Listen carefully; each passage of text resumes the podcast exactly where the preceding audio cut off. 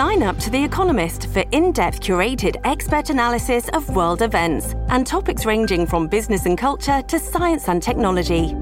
You'll get the weekly digital edition, online only articles, curated newsletters on politics, the markets, science, culture, and China, and full access to The Economist Podcast Plus.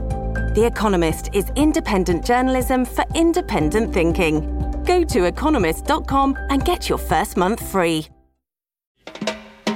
Miss Cal, this call, cricket, lovely cricket. So all they got to do is lick the ball before it reach a wicket. I beg your pardon, what did you say? I said keep on say, say so. Say cricket, lovely cricket. Cricket lick the ball before it reach the wicket. I may say cricket, lovely cricket. Cricket lick the ball before it reach the wicket. Say,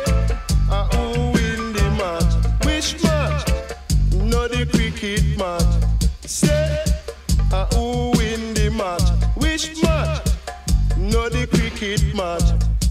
Me and me girlfriend a diner. I saw we took a little trip to.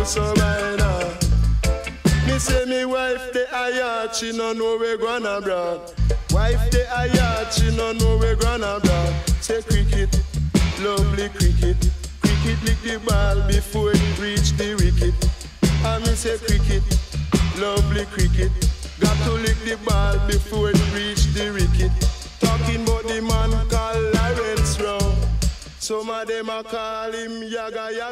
Se abitaste a Belgrado e utilizzaste spesso l'autobus, vi potrebbe capitare di incontrare un uomo vestito di bianco, con i pantaloni lunghi, una polo e un pullover, e in mano una borsa da cui spunta qualche mazza da cricket. Quell'uomo si chiama Vladimir Ninkovic e sta andando in periferia a Belgrado, più precisamente al centro rifugiati di Krnjaca, nella periferia della capitale serba. Vladimir Ninkovic è un giocatore di cricket, ma non solo quello. Soprattutto è il presidente della federazione serba di cricket, uno sport che fino al 2007 in Serbia praticamente nemmeno esisteva. Le cose sono iniziate a cambiare intorno al 2014, quando la Serbia, dopo la chiusura del confine ungherese, è diventata uno dei principali paesi di passaggio per i rifugiati, che dal Medio Oriente e dall'Asia si dirigevano verso i paesi del centro e del nord Europa, a partire dall'Austria e dalla Germania. E così per la Serbia sono iniziati a vedersi ragazze e ragazzi afghani, pakistani, siriani, iracheni e così via. Insomma, persone provenienti da stati in cui il cricket è lo sport più praticato o uno dei più praticati. Vladimir Ninkovic va al centro di Krnjaca proprio per vedere nuovi giocatori e organizzare partite, ad esempio una tra Afghanistan e Pakistan, se esistesse davvero una nazionale ufficiale composta solo di rifugiati del centro di Krnjaca. Abbiamo circa 10.000 rifugiati in 17 diversi campi per tutto il paese, ha dichiarato Ninkovic alla BBC. E ci sono molti ragazzi che sono appassionati e entusiasti per il cricket. Hanno qualità. Direi che il 70% di questi giocatori potrebbe giocare a livello di club in Inghilterra. Per due ore, un paio di volte alla settimana, conclude Ninkovic, il cricket gli dà qualche ora in cui non pensano a se stessi come rifugiati, migranti o prigionieri, ma solo buoni giocatori di cricket. Vladimir Ninkovic è l'anello di congiunzione tra due avvenimenti, apparentemente lontani e diversissimi tra loro, capitati però per una curiosa coincidenza nello stesso anno, e cioè il 2015. Nel 2015 l'Ungheria ha annunciato di aver completato la costruzione di una rete di filo spinato lunga 175 km e alta 4 metri, per impedire ai rifugiati provenienti dalla Serbia e dalla Croazia di entrare sul suo territorio. Il 2015 però è anche l'anno in cui la Federazione Serba di Cricket è entrata a far parte per la prima volta dell'International Cricket Council. Io sono Dario Saltari e questa è la sesta puntata di Trame, un podcast di sport e geopolitica di fenomeno, prodotto in collaborazione con Spreaker. Oggi però non sono solo, perché con me a parlarvi di cricket ci sono anche due amici.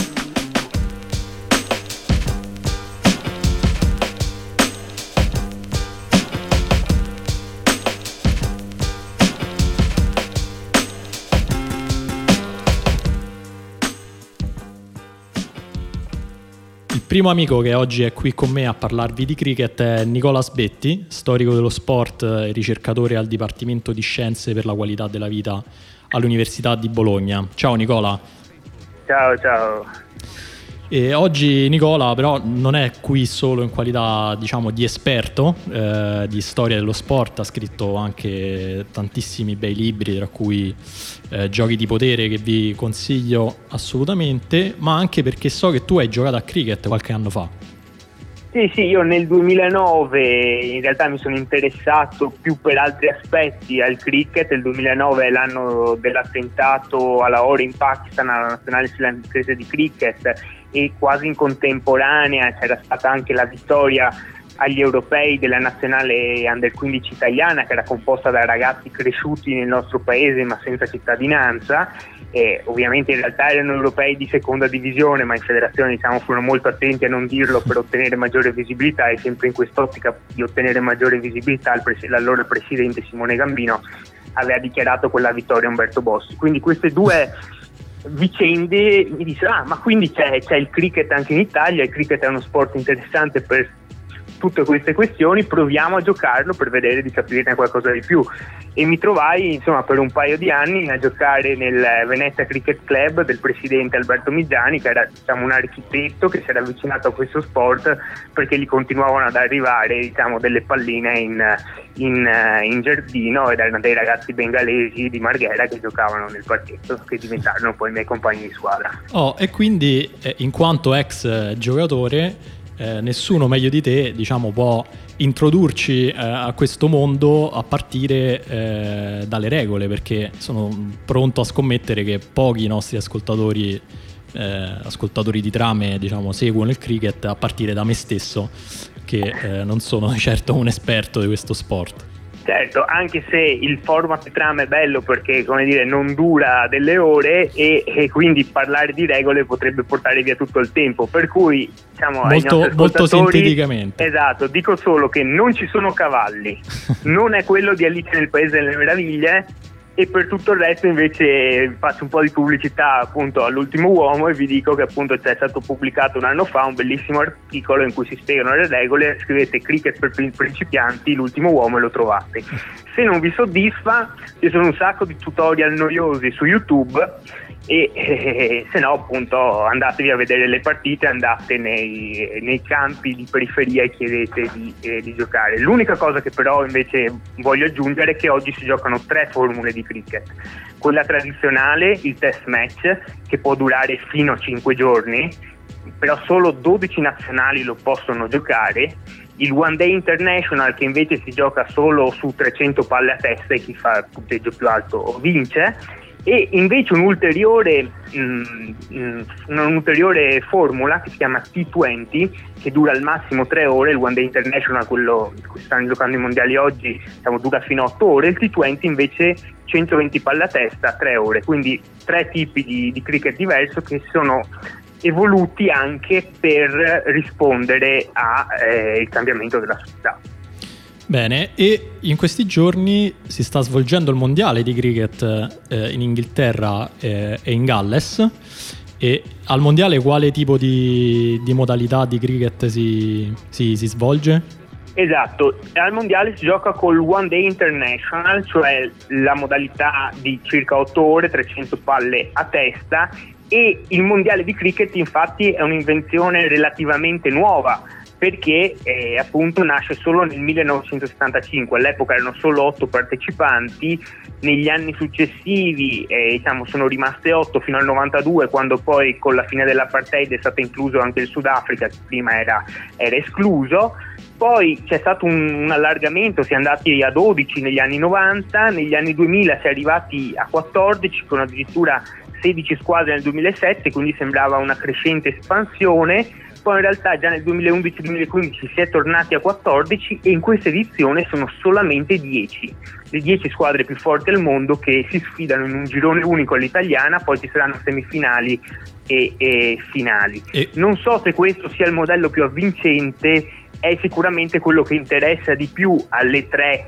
grandi squadre che dominano politicamente, economicamente e sportivamente il cricket mondiale, l'India, l'Australia e eh, l'Inghilterra che non a caso sono già diciamo quasi qualificate alle semifinali assieme a quella che può essere una sorpresa, la Nuova Zelanda che però è una sorpresa a metà perché quasi sempre ai mondiali riesce ad essere competitiva.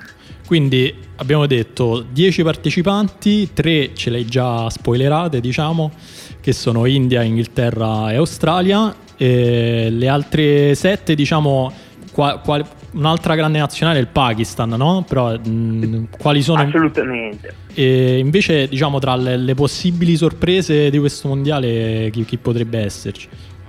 eh, come dire, le possibili sorprese ormai sono quasi delineate perché c'è il Bangladesh che sta giocando molto bene ma ha perso ieri con l'Australia e quindi come dire, difficilmente riuscirà a qualificarsi. Le Indie occidentali avevano fatto bene, si erano qualificate ai gironi, nazionale storica ma che però aveva avuto grosse difficoltà a qualificarsi. Eh, la grande sorpresa potenziale dell'inizio del torneo poteva essere l'Afghanistan che però ha fallito miseramente, mentre la grande delusione, come in quasi tutte le edizioni del mondiale, è il Sudafrica. Sudafrica, squadra che insomma meriterebbe prima o poi di vincere un mondiale e invece dire, mancano due giocatori importantissimi, Del Stein che è infortunato e Bide Villiers che si è ormai, ormai ritirato e, e poi c'è questo problema che è legato ai callback player, ovvero il Sudafrica riesce a mantenere una, i suoi migliori in nazionale, un po' come Cuba, no?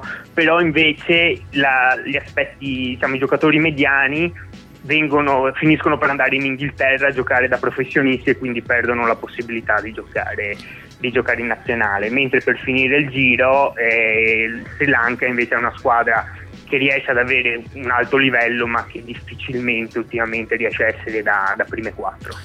La, la, la, prima cosa che stupisce, almeno che stupisce me che mh, seguo principalmente il calcio, è proprio eh, quante poche partecipanti sono, no? perché eh, il mondiale di calcio è ormai arrivato a 48 eh, partecipanti, mentre il cricket siamo ancora a 10, insomma. E, mh, come mai insomma, in questo mondo che pure è seguito da miliardi di persone, però è rimasto così chiuso a così pochi paesi?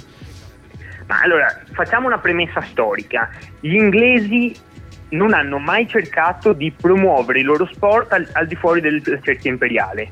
Il calcio, eh, solo col professionismo, che in Inghilterra arrivò molto presto, ma soprattutto col fatto che molti altri, diciamo, eh, in molti altri paesi, in Europa, in Sud America, lo presero e lo, fe- e lo interiorizzarono, lo indigenizzarono, per usare un, parolone diciamo, antropologico, e, mm, è diventato diciamo, lo sport nazionale di altri paesi, ma non furono gli inglesi a promuoverlo, gli inglesi promossero gli sport eh, dilettantistici, quindi soprattutto il rugby cricket, in parte all'inizio anche il calcio, ma nel, all'interno della cerchia imperiale, con un chiaro intento di civilizzazione. E questo diciamo, ha fatto sì che gli inglesi hanno sempre cercato di tenere il, ehm, dire, loro, un, un, di tenere un controllo nel loro sport. Se noi andiamo a vedere il rugby, al di là dell'eccezione Francia, si ritrova abbastanza questo, questo ex impero britannico che continua, che continua, a dominare.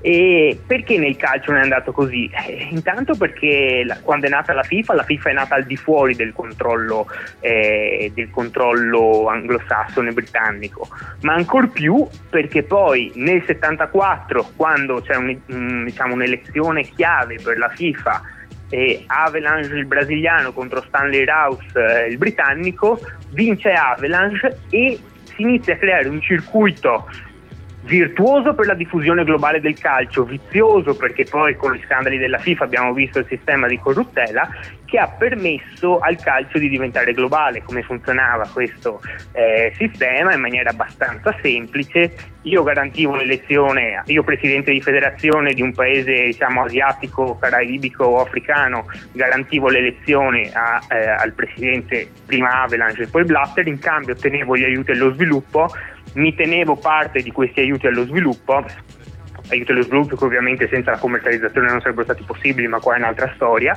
e, e, e diciamo, riuscivo a diffondere il calcio eh, anche in, diciamo, in, paesi in cui lo sport non era, eh, il calcio non era lo sport nazionale. E quindi eh, man mano l'allargamento ai mondiali, no, mal visto dagli inglesi invece ben visto da Avalanche dall'82 in poi, i mondiali sono sempre, son sempre, cresciuti. Nel cricket oh, invece vediamo che eh. c'è questo ritorno.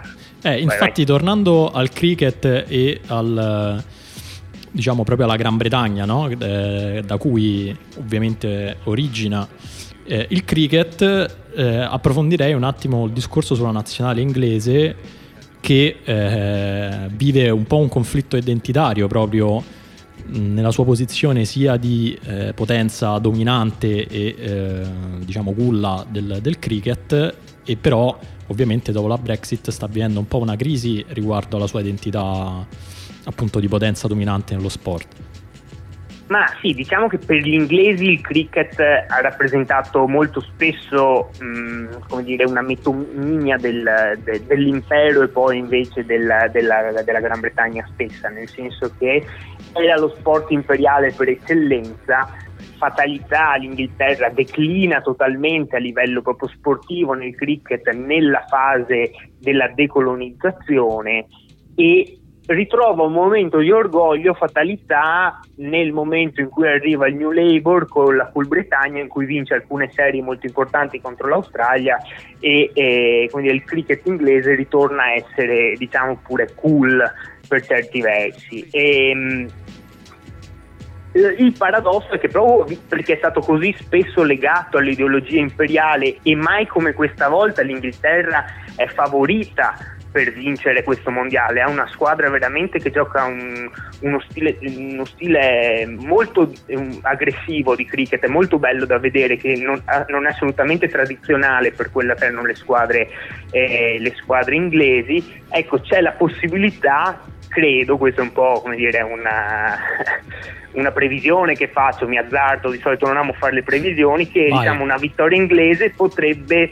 contribuire momentaneamente a formare un clima di, di euforia per certi versi nazionalistica, sfruttando un po' quel feel good, good effect che segue una vittoria sportiva, no? che rafforza, seppur in maniera chiaramente effimera, quello che è il patriottismo e la fiducia nel, nella capacità del paese. Il paradosso però è che eh, la squadra riflette la società multiculturale britannica che si è creata in questi anni in cui Londra era pienamente integrata in una posizione di forza nell'Unione Europea, cioè c'è un capitano irlandese, il miglior lanciatore caraibico, poi ci sono tre, tre ragazzi molto importanti per la squadra che però sono nati in Nuova Zelanda, in Sudafrica e uno anche in Zimbabwe e paradossalmente quelli che diciamo agli occhi di un sempliciotto imbevuto di retorica razzista potrebbero apparire come diciamo, i diversi, gli stranieri, eccetera, perché sono neri e musulmani, in realtà sono nati a Birmingham e, ehm, e a Bradford.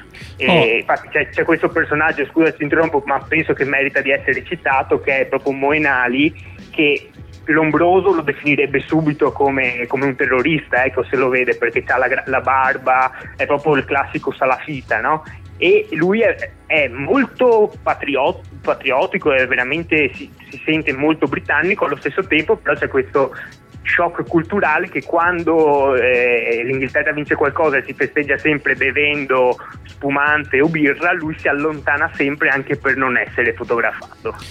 Un'altra nazionale che diciamo ha una storia molto affascinante eh, è invece eh, l'Afghanistan e prima tu stavi dicendo insomma un po' fallito eh, l'appuntamento con questo mondiale e però viene da una storia pazzesca ma sì, intanto fino a qualche anno fa il cricket in Afghanistan eh, no, non esisteva, no? lo sport nazionale era il busacchi che è, diciamo, è, una sorta di polo fatto con le carcasse di capra, di, insomma, di animali, che aveva dato anche il titolo a un libro di, di Gino Strada e, e al massimo insomma, gli altri sport più importanti erano la lotta, insomma, così sport abbastanza eh, brutali. Ecco, il, il, cricket è arrivato diciamo grazie, anche se forse non è il termine giusto, all'invasione americana, ai bombardamenti che hanno causato un sacco di profughi che sono andati nel vicino Pakistan.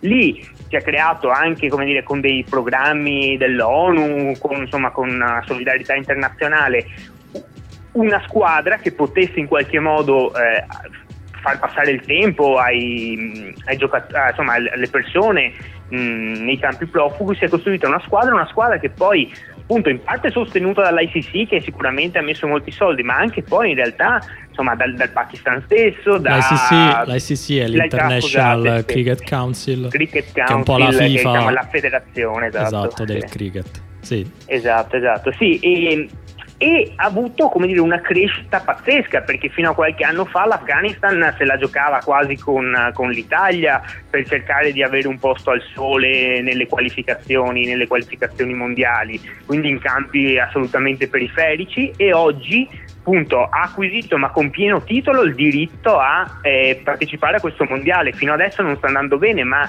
la qualificazione a questo mondiale è stato il punto più alto, non perché in passato non avesse partecipato al mondiale, c'era stato anche l'anno precedente, ma con solo 10 squadre l'Afghanistan in realtà è riuscita a scalzare in questo ranking per esempio lo Zimbabwe che era una squadra che storicamente era nelle prime 10 al mondo e addirittura nelle qualificazioni a questo mondiale era arrivata prima battendo anche le West Indies che invece sono proprio come dire mh, un'istituzione del cricket eh, internazionale. Oh, e dentro uh, l'Afghanistan c'è, la, uh, uh, c'è una storia dentro la storia che è quella di Rashid Khan che è un po' il giocatore più talentuoso, diciamo, no? dell'Afghanistan. Sì, eh, Rashid Khan è un lanciatore a effetto formidabile, cioè diciamo per paragonare per chi non conosce il cricket, l'impatto che può avere Rashid Khan nella comunità immaginata degli amanti del cricket, eh, che appunto è un, una comunità immaginata molto grande, fatta di miliardi di persone, grazie soprattutto all'India, ma eh, appunto mh, può avere lo stesso peso che ha, eh, non lo so, Mitikarian per, per l'Armenia o Usain Bolt per la Giamaica, insomma, dei fenomeni, è un fenomeno globale che grazie alla sua qualità sportiva è in grado di mettere il paese nella cartina geografica. Cioè, se oggi si va a chiedere in giro per il mondo chi è l'afgano più famoso, se eh, questa domanda viene fatta in un paese che segue il cricket, la risposta non può che essere Rashid Khan. Rashid Khan diciamo, è questo insomma, mh, relativamente giovane, eh, insomma, è un ventenne che da quando gioca soprattutto nel, nell'IPL che è la lega professionistica indiana è, è uno dei giocatori più pagati al mondo. Ok, e tu prima hai parlato di West Indies, che per, mh, ovviamente per i non uh, esperti di cricket uh, si fa riferimento alle cosiddette Indie occidentali, cioè gli stati uh, caraibici anglofoni come la Giamaica o le Barbados, che nella realtà ovviamente sono indipendenti, però nel campo da cricket hanno deciso di rimanere unite eh, sotto il vecchio vessillo eh, coloniale. E, e, quindi io eh, ti voglio chiedere come, ha fatto a resistere questo retaggio eh, coloniale per tutto questo tempo? E perché soprattutto. Io credo che ci siano due possibili risposte a questa domanda, cioè la prima perché il cricket rimane un mondo molto tradizionalista. E quindi come dire mh, mm, la tradizione conta e soprattutto nel momento delle indipendenze e anche e soprattutto nei decenni immediatamente successivi le Indie occidentali hanno veramente dominato il, eh, il cricket mondiale. Quindi il secondo motivo è anche meramente sportivo, cioè queste singole squadre, non so, la Giamaica, la Bar- le Barbados potrebbero sicuramente fare delle squadre competitive ma non a tal punto da poter ambire a vincere, mentre le Indie occidentali eh, tutt'oggi possono coltivare l'ambizione a vincere, anche se il dominio assoluto che avevano negli anni 70-80 non c'è più, soprattutto per ragioni, per ragioni economiche, ecco, rispetto ad altri, ad altri paesi non, fatto, non, si sono così agganciati al treno vincente della globalizzazione. Eh, ci, ci dici brevemente cosa è successo negli anni 70 e 80 perché eh, in realtà appunto noi parliamo adesso delle Indie occidentali come un, una squadra minore, però eh, a quel tempo eh, hanno regalato a questo sport una delle nazionali più importanti e iconiche proprio della storia del cricket, no? Sì, prima all'inizio abbiamo detto le tre tipologie di cricket. Ecco, io credo che le linee centrali sono state fondamentali per, eh, per avere questa evoluzione eh, del cricket. Perché? Perché quando si giocava ancora sostanzialmente solo i test match, solo le, ehm, diciamo, le mh, partite che, fi- che possono durare fino a 5 giorni, ecco, questi, questa squadra che storicamente invece era capitanata solo da uomini bianchi, invece con una squadra composta quasi esclusivamente di, eh, di neri, ha cominciato a vincere, dominare, ma con uno stile di gioco completamente nuovo. Lanciatori molto veloci, molto potenti, anche molto intimidatori, che avevano preso un po' il modello dell'australiano e poi soprattutto dei battitori, uno per tutti, Sir Vivian Richards, che eh, erano molto molto aggressivi e quindi rispetto al giocatore di cricket tradizionale che come dire, l'importante era stare, occupare la, mm, diciamo, continuare a battere senza essere eliminati, per loro l'importante era fare più punti possibili e più punti velocemente possibile, un po' come succede appunto in queste nuove formule perché poi tanto avrebbero creato un punteggio talmente alto che nessuno sarebbe riuscito a eh, raggiungere. Di fatti rimasero quasi imbat- imbattuti per, veramente per, per degli anni. Ok, grazie, grazie Nicola per averci dato questo affresco di questo sport che diciamo noi in Europa e soprattutto in Italia non conosciamo quasi per niente, ma nel frattempo coinvolge quasi 3 miliardi di persone in giro per il mondo. Ciao Nicola. Chao, chao, gracias.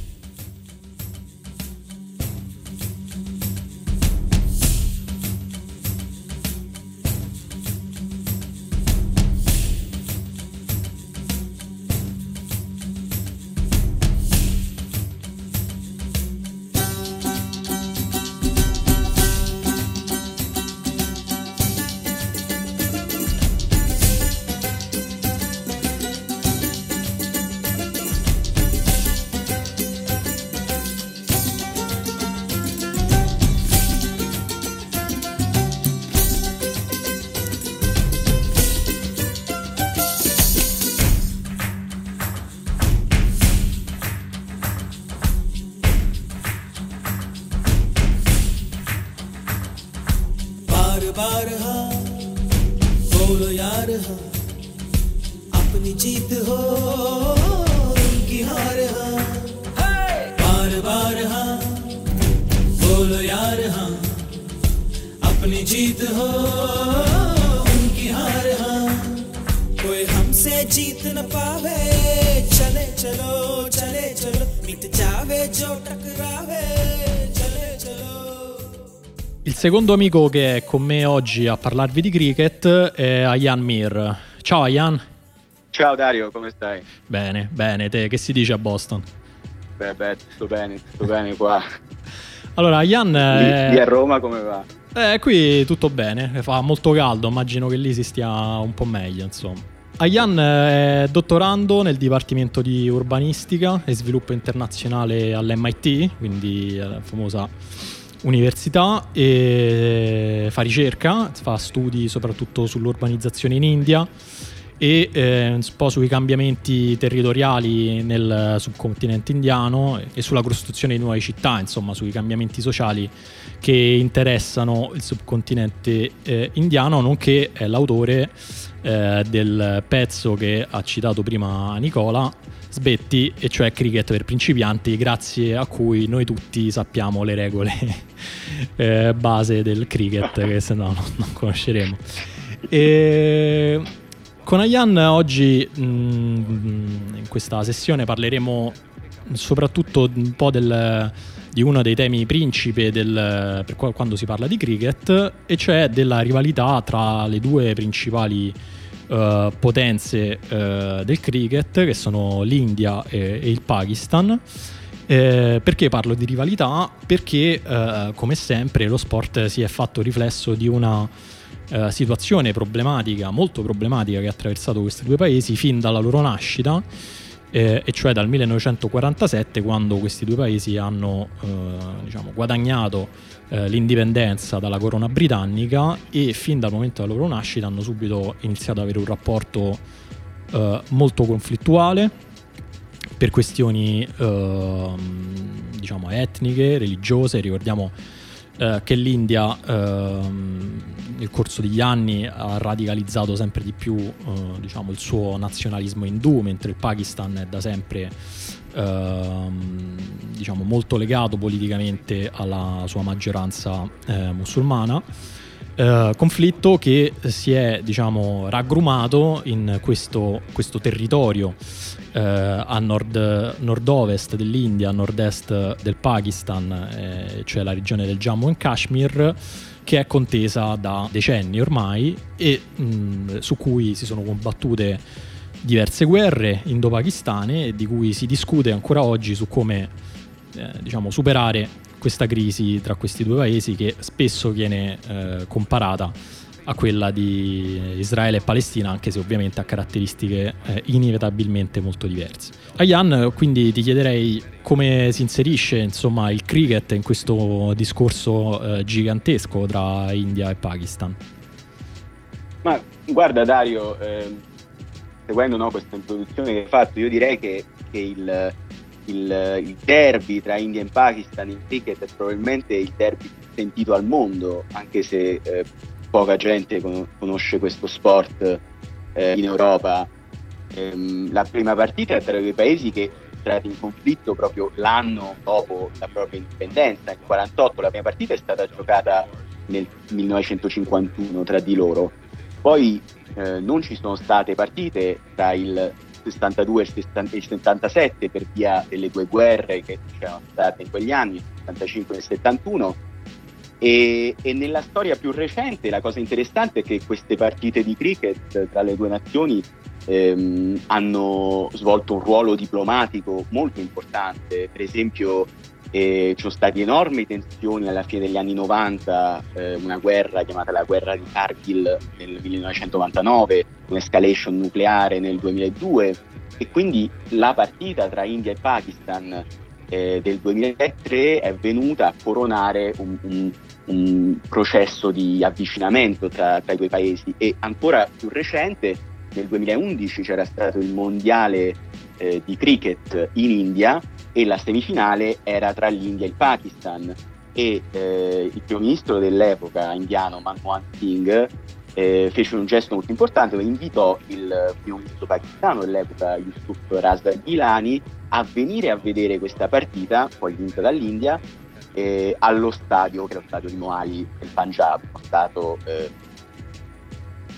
tra, tra, i due, eh, tra, tra l'India e il Pakistan e eh, questa, questa, partita era venuta dopo eh, tensioni molto, molto, forti tra i due paesi proprio perché nel 2008 c'era stato l'attentato eh, a Mumbai che aveva fatto più di 170 morti attentato fatto da, da, un gruppo terrorista islamista che è basato in Pakistan. Quindi aveva creato molti, molte tensioni tra i due paesi. E praticamente si può dire che la tenuta o meno di partite di cricket tra India e Pakistan sono un po', se vuoi, la, la cartina di tornasole delle relazioni tra i due paesi, come se ci fosse la speranza no, che, che, lo sport possa aiutare, che il cricket possa aiutare a risolvere eh, un conflitto molto, molto lungo e violento.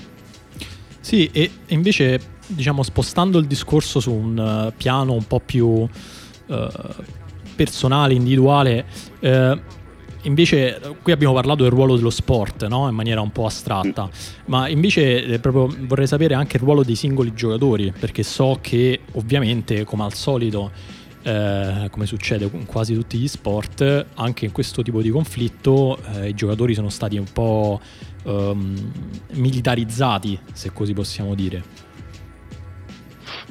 Sì, assolutamente, cioè, il patriottismo, il nazionalismo dei giocatori è, è enorme e tantissimi sono eh, scesi in campo, se posso dire questa espressione eh, italiana. Eh, l'esempio più, più, famoso ovviamente, eh, l'esempio odierno, è che il primo ministro del Pakistan è Imran Khan, che era un fenomeno del cricket degli anni 70 e 80, una grandissima star, un playboy internazionale ah. e oggi è il, è il, primo ministro del Pakistan e, e, proprio oggi leggevo che un ex capitano della nazionale gli ha chiesto a Imran Khan di prendere misure politiche contro la nazionale che ha perso malamente contro l'India la settimana scorsa. e, e se, se, passiamo dall'altra parte c'è ehm, un ex giocatore indiano, eh, Gotham Gambhir, che quest'anno proprio è stato eletto deputato eh, nazionale con il partito nazionalista del, del, BJP in queste elezioni legislative del, del mese. Poi questi, ce ne sono altri, ma senza, anche senza entrare proprio eh, nella, in politica direttamente, i giocatori svolgono un ruolo politico. Eh, qualche anno fa, mi sa nel 2016, eh, la star indiana, il capitano Virat Kohli era diventato ambasciatore della Border Security Force, che è la forza militare che, che controlla le frontiere indiane. E in queste settimane l'altra grande star, ex capitano indiano, eh, Mahendra Singh Dhoni, eh, gioca le partite eh, del mondiale indiano portando lui fa il wicket keeper che se leggete l'articolo è quello che eh, fa il portiere del wicket e gioca portando i guantoni con sopra il simbolo eh, dell'esercito indiano per eh, sostenere l'esercito in questi mesi di escalation militare in Kashmir, soprattutto in febbraio e marzo. E, e questa, sai, questa, questa, politicizzazione in un certo senso io l'ho vista eh, veramente quando io vivevo in India, io ho vissuto a Nuova Delhi e, e c'ero durante il mondiale del 2015 15 e, infatti, e si vede veramente là il... il sì, infatti volevo, diciamo, io sono stato un po' eh, scorretto nei confronti di chi ci ascolta perché ho omesso eh, un'informazione fondamentale eh, su di te ehm, che forse diciamo, i più astuti l'avranno, già, l'avranno capito già dal nome. Eh, però ecco tuo padre è indiano e, ehm, mm. e viene proprio dal Kashmir, quindi tu hai una eh, testimonianza eh, diretta, personalissima riguardo proprio questo tema.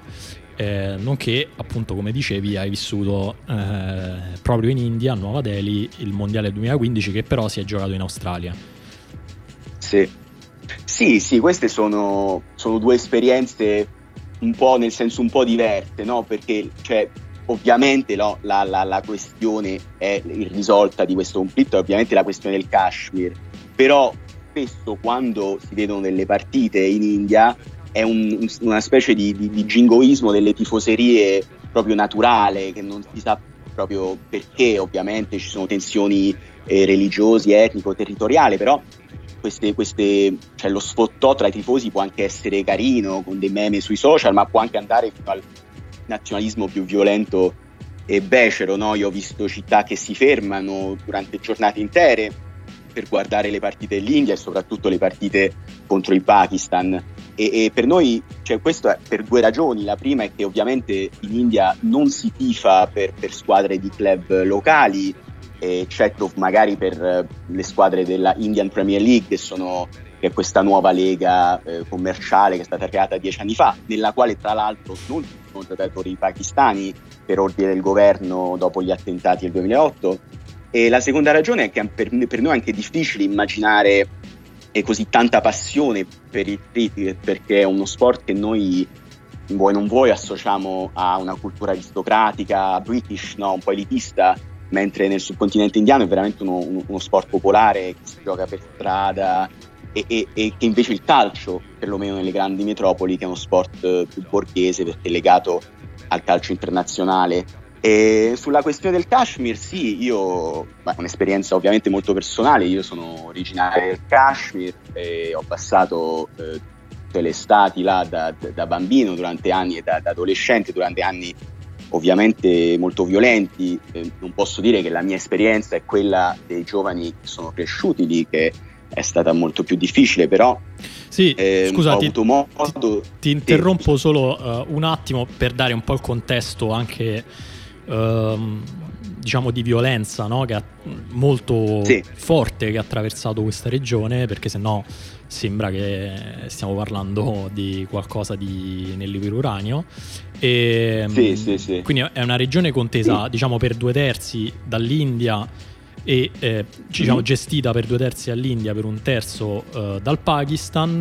Eh, il problema sì. è che poi a questo tipo di tensione diplomatica si aggiungono quei gruppi eh, terroristici che optano per la cosiddetta terza via, e cioè per sì. un indipendentismo to cure del Kashmir ehm, sia dal Pakistan che dall'India. E la violenza Sì. è- non è però solo dei gruppi terroristici, ma anche no, del, um, dell'esercito indiano in primo luogo, con eh, sparizioni, eh, eh, uccisioni, stupri e quant'altro. Quindi mh, quando parliamo del conflitto del Kashmir Sì. parliamo di questo, insomma. Sì, sì, assolutamente. Non- senza farla troppo lunga, eh, c'è ovviamente un conflitto diplomatico che, che nasce durante l'indipendenza e la partizione, e con ovviamente conflitti politici, anche etnico-religiosi, perché la maggioranza della popolazione, soprattutto nella valle del Kashmir, che è proprio quello il- la, la zona più eh, contesa, che è maggioranza musulmana, mentre l'India è un paese ma- maggioranza indù. E, e però questo conflitto prende una piega decisamente diversa nell'89 con lo scoppio di un conflitto civile, eh, violenze eh, etnico-religiose contro eh, la minoranza indù della regione da parte di gruppi militanti, eh, qualcuno indipendentista, qualcuno pro-Pakistan e la conseguente militarizzazione eh, importantissima della regione da parte dell'esercito indiano. Eh, dobbiamo ricordare comunque che il Kashmir è la regione più militarizzata al mondo in termini di quanti soldati ci sono per ogni, per ogni persona. E, e- e sì, quindi io ehm, ho vissuto questo conflitto tramite no, le mie relazioni familiari e, e durante il periodo che- durante il quale ci andavo c'erano tanti coprifuoco, doveva stare a casa eh, per molto tempo e quindi giustamente si giocava a cricket, si giocava a cricket nel giardino e non per strada perché Certo. era abbastanza eh, pericoloso. E, e i ragazzi della mia generazione in quella regione si ritrovano, ahimè, con poche speranze proprio per via di questo conflitto che dura e di cui eh, non si vede la fine. E la cosa interessante secondo me è che eh, la passione per il cricket eh, nel Kashmir rispecchia completamente la, la situazione politica. Ehm, in primo luogo direi ehm, per i giocatori locali, no? Perché Sì. ehm, molti, prima di tutto, molti, molti giocatori negli ultimi tre anni, nella quale c'è, c'è stata sempre più violenza tra manifestanti e l'esercito, certi giocatori anche forti a livello regionale sono stati uccisi dall'esercito perché erano a una manifestazione. Ehm, e dall'altra parte eh, certi giocatori che vogliono giocare ehm, in, eh, a- nelle istanze nazionali vengono qualche volta minacciati eh, da eh, gruppi militanti perché mh, lo vedono come una forma di collaborazione con eh, la, la potenza eh, indiana. E, e l'altra cosa interessante che penso che beh, può essere interessante è, è il tifo per il cricket nel Kashmir, perché eh, in Kashmir la maggioranza delle persone tifa contro l'India. E, e questa è una cosa che spesso viene ripetuta no, nei media eh, indiani perché ehm, succedono casini perché certi studenti hanno tifato contro l'India, che sia per il Pakistan o per altre squadre, e, e molti indiani questa cosa non la capiscono, no? la vedono come una forma di, eh, di odio per, per il proprio paese. Però ehm, eh, c'è un'analogia che possiamo fare, è un po' come, non so se ti ricordi, ma ai mondiali di calcio eh, c'erano i, i- i padani, tra virgolette, che tifavano contro l'Italia no? Certo. per il proprio desiderio di, di secessione. Sì, Però o, la, o la Catalogna, o la Catalogna in Spagna, insomma. Esatto, esatto, però in quel senso almeno la Padania l'analogia si ferma là perché eh, visto le, vo- le violenze no, subite dalle popolazioni civili eh, in Kashmir negli ultimi 30 anni, sia ufficialmente che in modo segreto, eh, non, non è così sorprendente che i giovani eh, si trovino a tifare contro eh, l'India, almeno eh, di usare il cricket come eh, strumento politico eh, nel proprio tifo. Sì, e chiuderei, diciamo, tornando su un piano più leggero, tra virgolette, immagino tu stia seguendo il, il mondiale, no? In questi giorni eh, stia tifando India che, che, se non sbaglio sta andando pure discretamente bene, no? Al mondiale d'Inghilterra.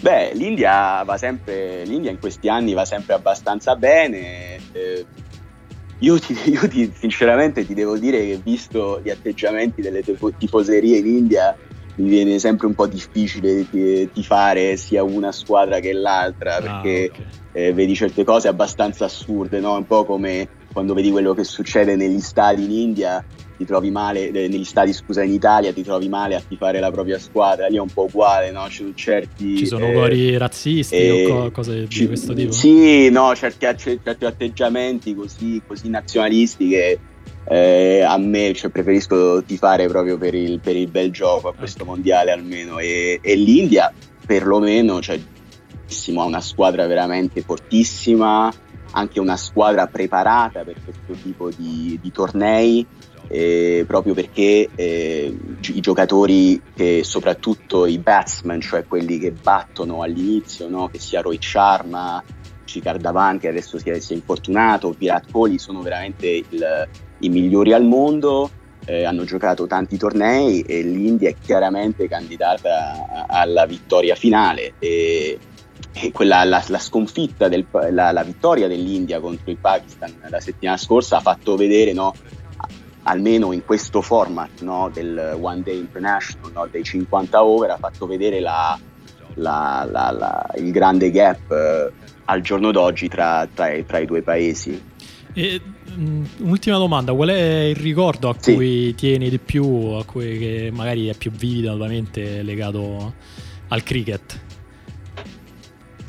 Ah, beh, una domanda, non lo so, io direi, io ho questo ricordo del ritiro eh, dal cricket di questo giocatore che si chiama Sachin Tendulkar, che non so se avrai sentito parlare, che era Sicuramente. probabilmente uno dei uno dei migliori giocatori della storia, eh, un, un, battitore indiano fortissimo, originario di Mumbai, che, eh, che, ha fatto una carriera molto lunga con l'India, ha segnato una, una marea di, di, di run e, e, quando si è ritirato qualche anno fa era veramente un momento bello, ha fatto il giro del suo stadio, il Wankhede Stadium di, di Mumbai è stato bah, era un momento io gli addii dei giocatori li trovo sempre belli che sia nel cricket eh, nella pallacanestro o nel calcio no? cioè se ti lo vai a guardare è un po' come l'addio, l'addio di Totti alla Roma il primo non il secondo